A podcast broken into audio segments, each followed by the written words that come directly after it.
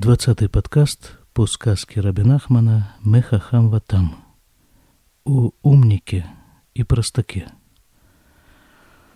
Мы уже как-то говорили, что в своих сказках Рабинахман часто пользуется такой сюжетной схемой.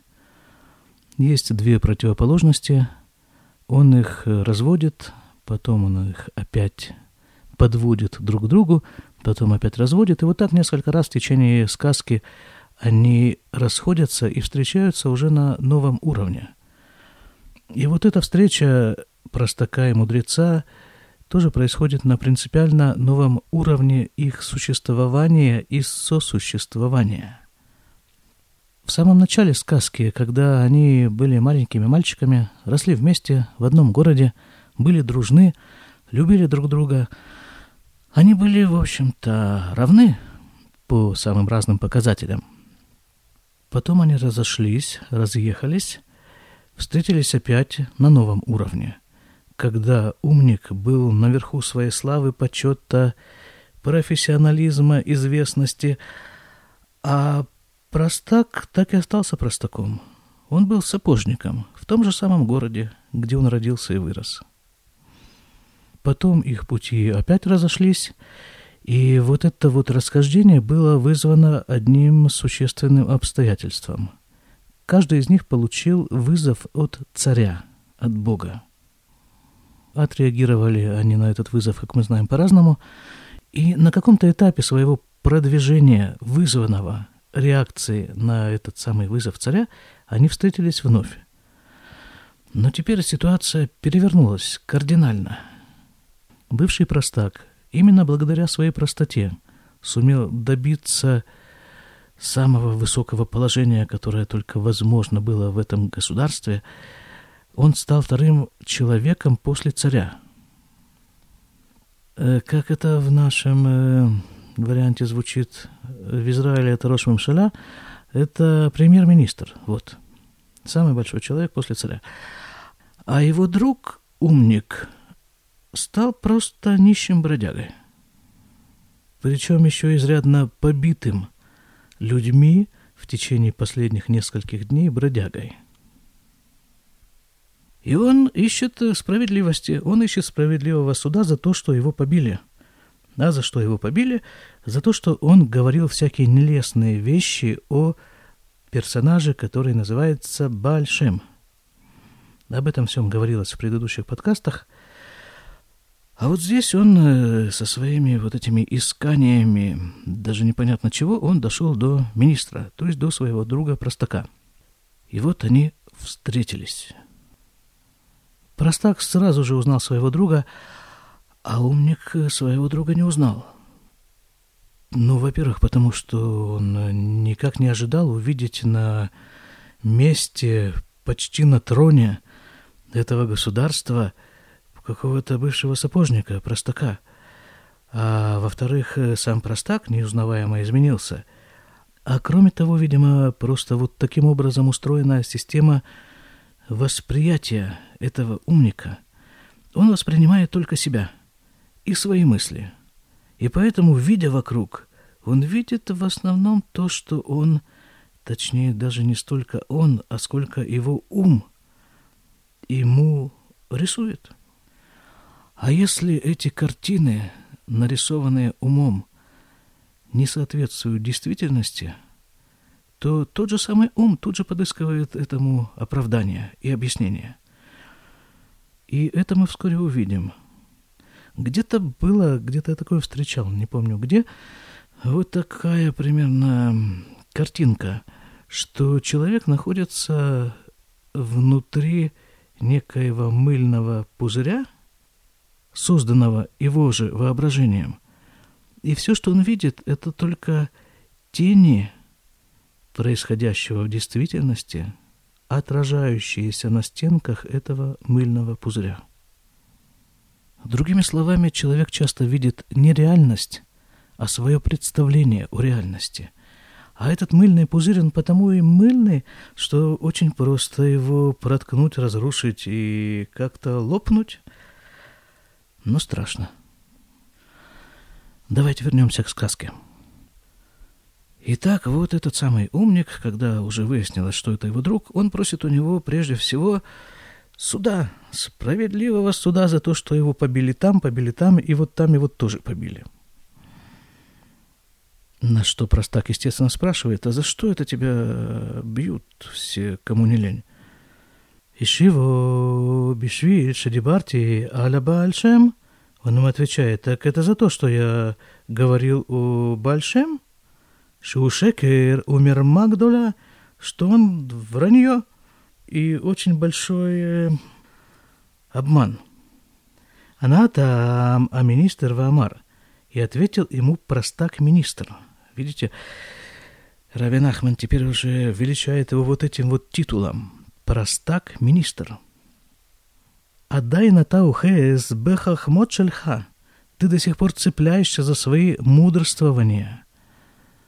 Вот, видите здесь вот все остальные люди, с которыми говорил умник о Большем, они его так или иначе отговаривали, когда не получалось отговаривать, они его били, что вот нехорошо так говорить о самом Большем. Ну, условно, все-таки так часто упоминается это имя. Условно назовем его чудотворцем, хотя это очень приблизительно. Так вот, все говорили ему, что нехорошо так говорить о этом самом Большем. А простак, он ведь простак. И благодаря простоте он видит корень происходящего. Он не отговаривает его.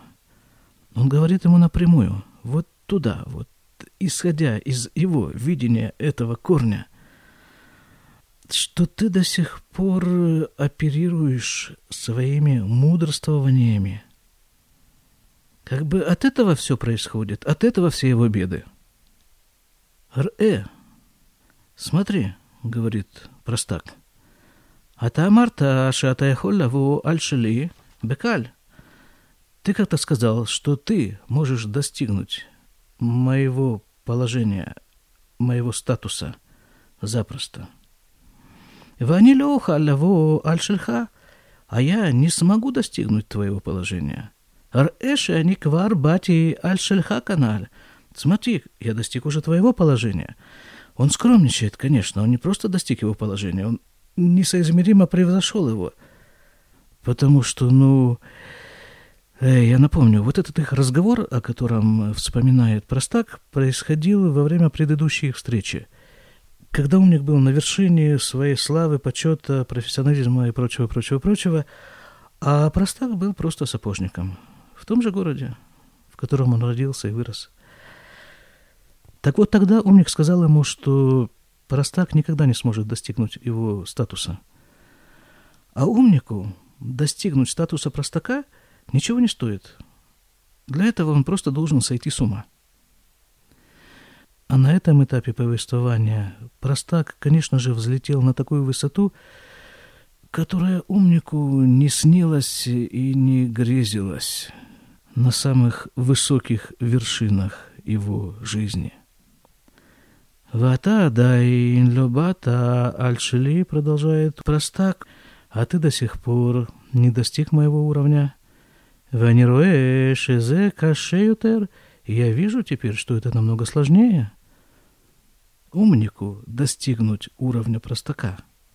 Шата того альт мимучили, что ты дойдешь до уровня моей простоты. Вот видите, простак, он он ведь не дурак. Совершенно.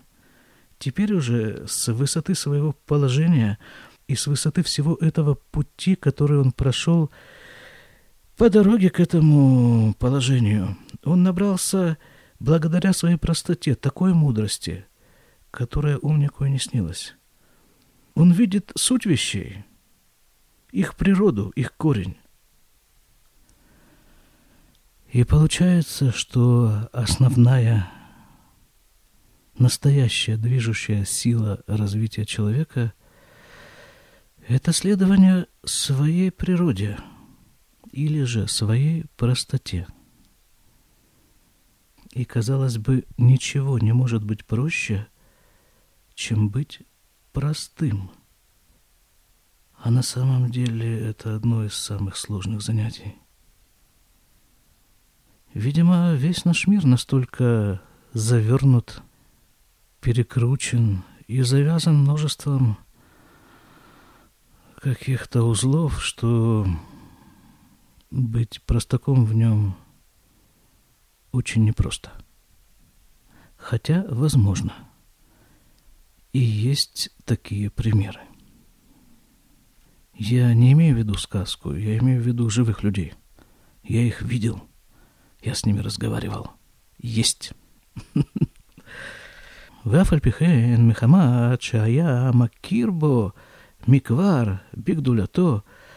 И все-таки, несмотря на это все, из-за того, что простак знал когда-то умника на вершине его величия, Сивалятетлу бгадим ляльбишу, он приказал дать ему одежду, чтобы он оделся. В чем он ходит, в конце концов?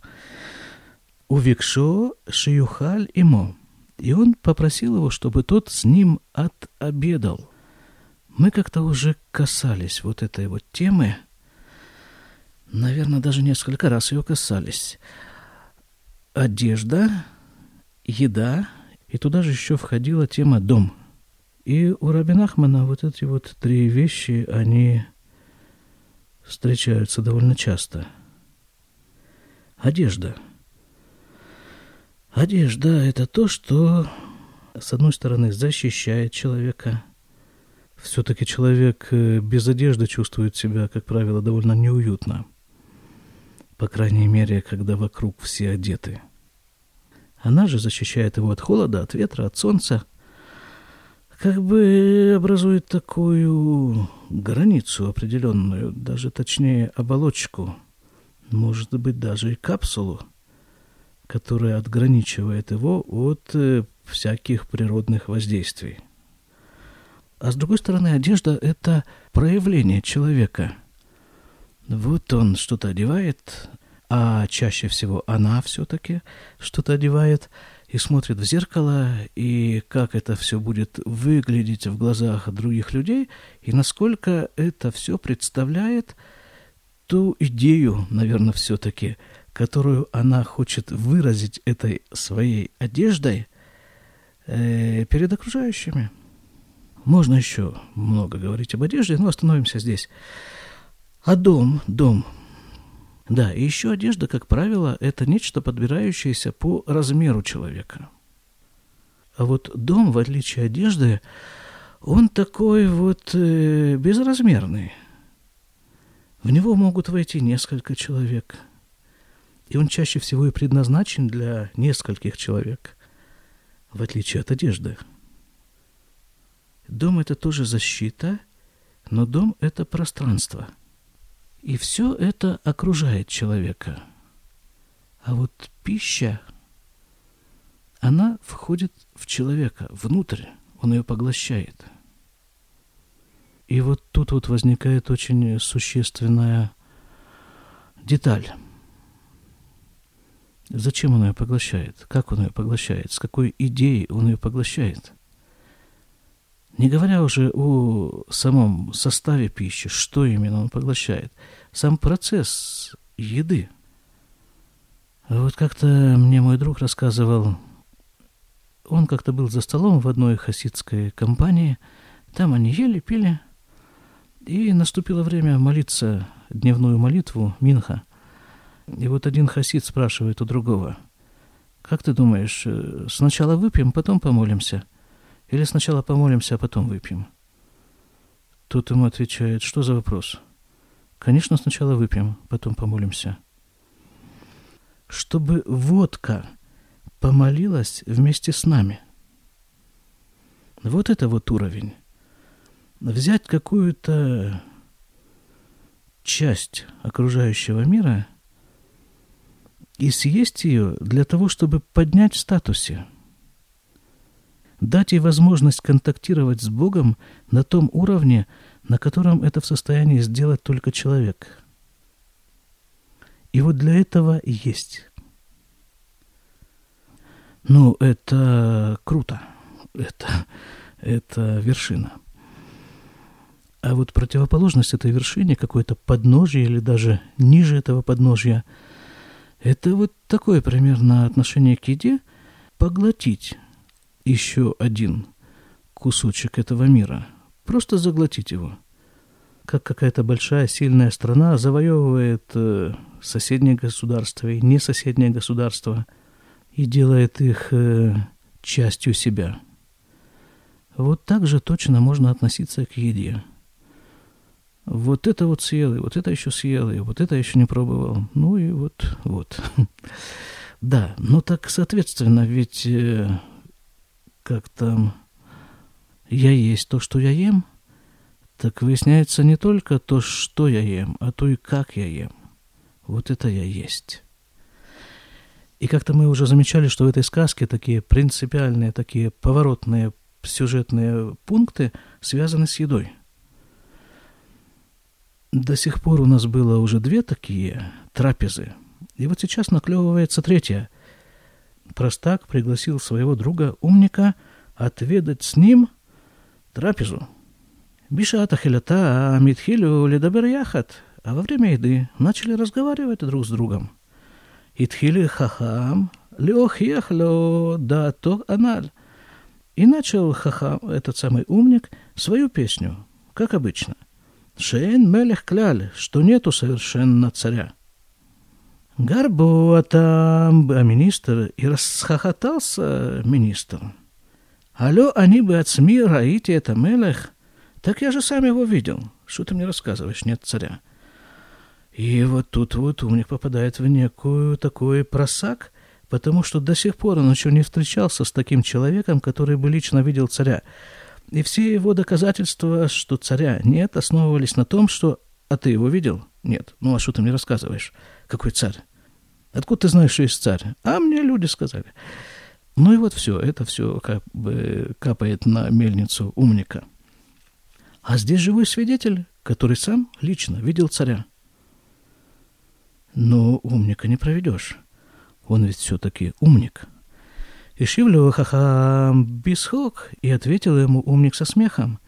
а Атаюдея бет смеха шазеая мелех – ну, а ты уверен в том, что это царь?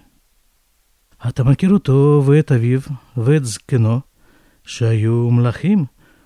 Ты знаешь его отца, его деда, что они были царями? Майна таю дея шеземелех. Откуда ты знаешь, что это царь? А наши нашими гидулиха шеземелех. Люди тебе сказали, что это царь. Вериму отха бешекер. И обманули тебя эти люди –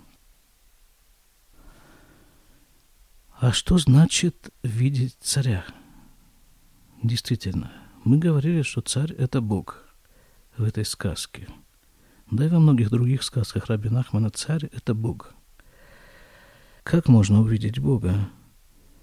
Что это значит, вот эта фраза из сказки «Я лично видел царя»?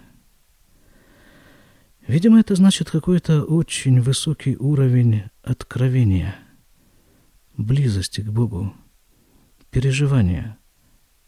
На иврите это хавая, я не знаю, как это точно перевести на русский. Скорее всего, переживание – это уровень пророчества, близость к Богу. А возражения умника в таком случае выглядят таким образом.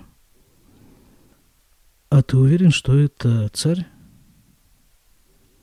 Если это просто твои переживания, твои ощущения, какие у тебя доказательства, что это Бог? Может быть, это переживание по поводу встречи с какими-то совершенно другими сущностями. Откуда ты знаешь, что ты видел именно Бога? И на это мой учитель Равгат как-то сказал по другому поводу, ему задали какой-то вопрос, тоже вот по поводу этих сомнений. А как я могу знать наверняка, что что вот эти вот мои ощущения – это ощущение от близости ко Всевышнему, а не к чему бы то ни было другому. Так вот, ответ моего учителя был такой. В тот момент, когда ты приближаешься действительно к Богу, первое, что происходит, у тебя отпадают любые сомнения в том, что это именно он. Или же, как говорила древняя-древняя народная мудрость, тот, кто хоть один раз попробовал настоящее венгерское вино, того уже не проведешь, подсунув ему какое-то другое, даже очень вкусное пойло. Вехара леатам меод меод альдвар амелех Альшигу кофер бамелех. И очень-очень досадно было простаку за то, что его друг э, кофер бамелех, это, ну, в данном случае это отрицает наличие Бога. То есть, понимаете, вот здесь вот замкнулся некий круг. Вот здесь вот в сказке умнику дается последняя возможность. Не последняя, конечно, последняя скажем так, э, благоприятная, благополучная возможность признать существование Бога. Э, то есть э, сам живой свидетель, его друг, видевший царя своими глазами, говорит ему, есть царь. А друг этот на минуточку является вторым человеком после царя. То есть если этот самый друг его не убедил, то больше убеждать его некому. Во всяком случае, в пределах э, существования вот этой вот земной реальности, что мы называем реальностью, э, приходится для того, чтобы убедить его выходить за пределы земной реальности – и происходит это вот таким образом. В итогах. И вот в это время они сидят за столом, разговаривают, и в это время Байхадва Амар. В это время приходит кто-то и говорит, Азазель, дегайну атайвель шалах ахарехем. Он говорит, Азазель, сатана послал за вами. Вы не сдазе атам, мы вот мы вот. И перепугался страшно. Кто, вы думаете, перепугался? — Простак, конечно же. Умнику-то чего бояться? Тот, кто не верит в Бога, тот совершенно естественно не верит и в черта. А вот простак перепугался не на шутку. Настолько перепугался, что ורץ וסיפר לי что בפחד גדול באשר שענל שלח אחריו. Он побежал и рассказал своей жене в колоссальном страхе, что вот этот вот самый вот за ним послал. То есть, понимаете, вот, вот, вот, вот это Рабин Ахман. Ведь ситуация повторяется с точностью до наоборот. Вот там, помните, в предыдущий раз, в предыдущем эпизоде, вот во время их прошлой встречи в том городке, где они оба выросли, их встреча завершается чем? Тем, что за ними, за обоими посылает царь, Бог. Тогда простак вскочил в карету и быстро поехал к царю. А умник начал раздумывать. А что? А зачем? А кто? Кто такой? Зачем? Если вообще царь, зачем послал? И вообще нет, нет, поеду-ка я в другую сторону. А вот эта их встреча заканчивается тем, что за ними посылает дьявол. Кстати, и там, и там первое, что делает э, простак, он бежит и говорит жене, что за ним послал тот или другой. А умник находится, вот он э, находится в своих размышлениях. Вацталу что лишлох аву рабальшем. И вот тут вот жена дает ему совет, простаку, чтобы он послал за этим чудотворцем, за Баальшем, вышалях Ахарав, и он послал за ним. Ува Баальшем, венатан камеот, вышмирот, в амарло. И пришел Баальшем и дал ему амулеты и еще какие-то оберегающие вещи, и сказал ему – Шаталу и вхад клаль, что теперь ему нечего бояться. Ваялю эмуна гдулабезе, а у простака была колоссальная вера в это. Ваюшевим от ахахам ватаманаль. И они продолжают сидеть за столом. Один простак продолжает сидеть, потому что теперь ему нечего бояться. Его большим взял как бы под свою опеку и под свою защиту. А умник сидит и дальше кушает, потому что а что там? О чем вообще речь? Кто такой? Этот самый, который позвал. Воюшим у Дехахам Ватаманаль. И продолжали сидеть один и другой. Выша аляхахамуто и спрашивает умник, простака, Альма не вхадата кольках, а чё ты так перепугался? Амарлю бишвиляналь, шишалаха харейну. Тут ему отвечает, так я вот этого перепугался, который за нами послал. Сахак мимену, а там аминша ешь тайвел. И тот начал смеяться над ним, умник. Ты что, действительно веришь, что есть дьявол? Шивлю, вимкен, миузе шашалаха харейну. Простак ему отвечает, если так, так кто же за нами послал? Анай хахам вама арбевадай зеу ахи. И тогда у мудреца уже есть новая версия происходящего. Он сказал, ну так это же, само собой, это же мой брат. Как бы, с одной стороны, он э, признается, что дьявол – это его брат, а с другой стороны, вот там, в самом начале сказки, в первых же строках было написано, что каждый из них был единственным сыном у своего отца. Нет у него никакого брата – пока он его не придумал, конечно же. И, конечно же, для того, чтобы подтвердить правоту своих размышлений. А для этого можно и соврать, э, как бы все это, да. Хорошо. Это мой брат Шараца Шитра Эйми. Вышаля Хахараби Мирмазу. Он просто хочет со мной увидеться, и поэтому вот так вот обманом он за мной посылает. Шарят его там, спрашивает его простак. Имкен эхавар альколя вартеш. Если так, говорит простак, то как же он прошел всю стражу? Это все-таки министерство. Пропуска требуют, как минимум. Вот, вот это, вот все-таки я восхищаюсь просто, восхищаюсь. Кроме всего прочего, кроме всех моих прочих восхищений, как минимум Рабин Ахманом, я восхищаюсь им вот как э, писателем. Как он умудряется вот так точно передать логику простака. Просто неожиданно. Каждая его фраза – это неожиданность. Вот этот вот его вопрос. Когда тот самый, э, этот вот его собеседник, умник, говорит, так это мой брат. Ну, казалось бы, вот если бы я там сидел с ними, я бы начал ему говорить, так вот в сказке же написано, что нет у тебя никакого брата, а на месте простака, так я рос с тобой рядом, я же знаю тебя как э, не знаю кого, всю твою подноготную, всю твою семью, у тебя нет брата. Не, он не говорит это, вдруг у него выскакивает вот такая фраза, а как он прошел стражу? Ишиву бывада, шихеду там. Тот ему отвечает, умник ему отвечает. Так наверняка он их подкупил. Вем умрим, бемерма, вашекер, шелора, у ото кляль. И теперь эта стража, конечно, всех будет обманывать и говорить, что не видела она никого, кто тут прошел. Так, ну давайте доберемся до какой-нибудь точки. Тут все такое повествование пошло какое-то совершенно бесточечная, нет места остановиться. Хотя, надо сказать, до конца сказки тут осталось не так уж и много. Но все равно доберемся, доберемся до места, в котором можно остановиться, отложить до следующего раза. Батухках, Хазар, Увайха, Дваамар каналь.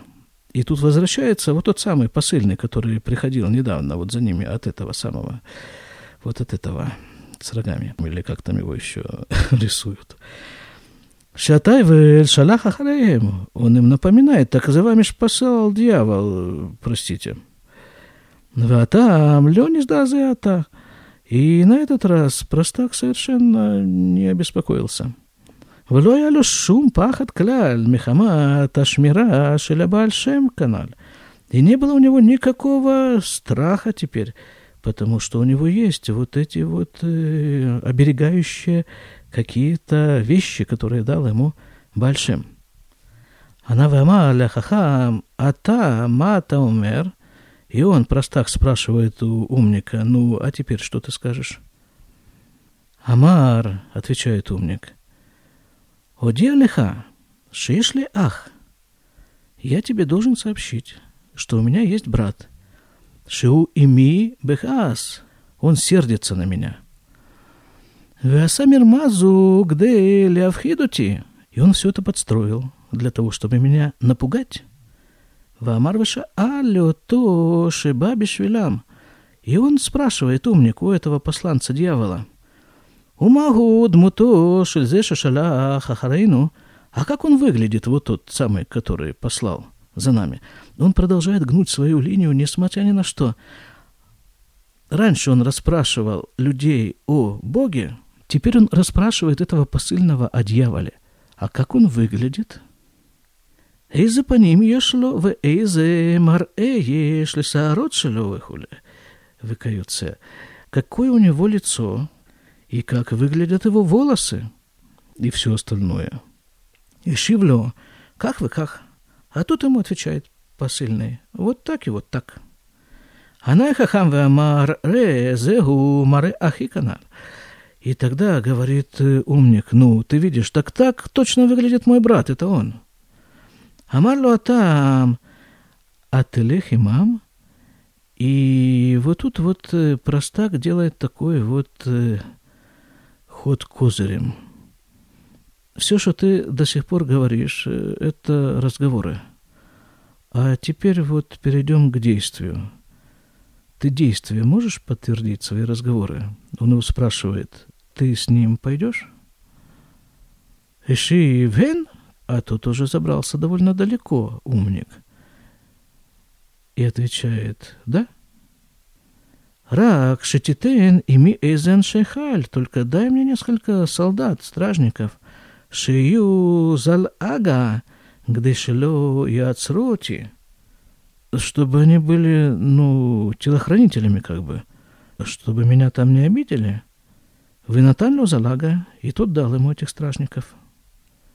Вальхуашне и Хахамим, Аналь, и пошли оба этих э, умника, там же их двое было, да, умника, вы помните, сам этот вот один из двух главных персонажей сказки, и тот, которого еще царь послал за ним, когда-то это было уже очень давно.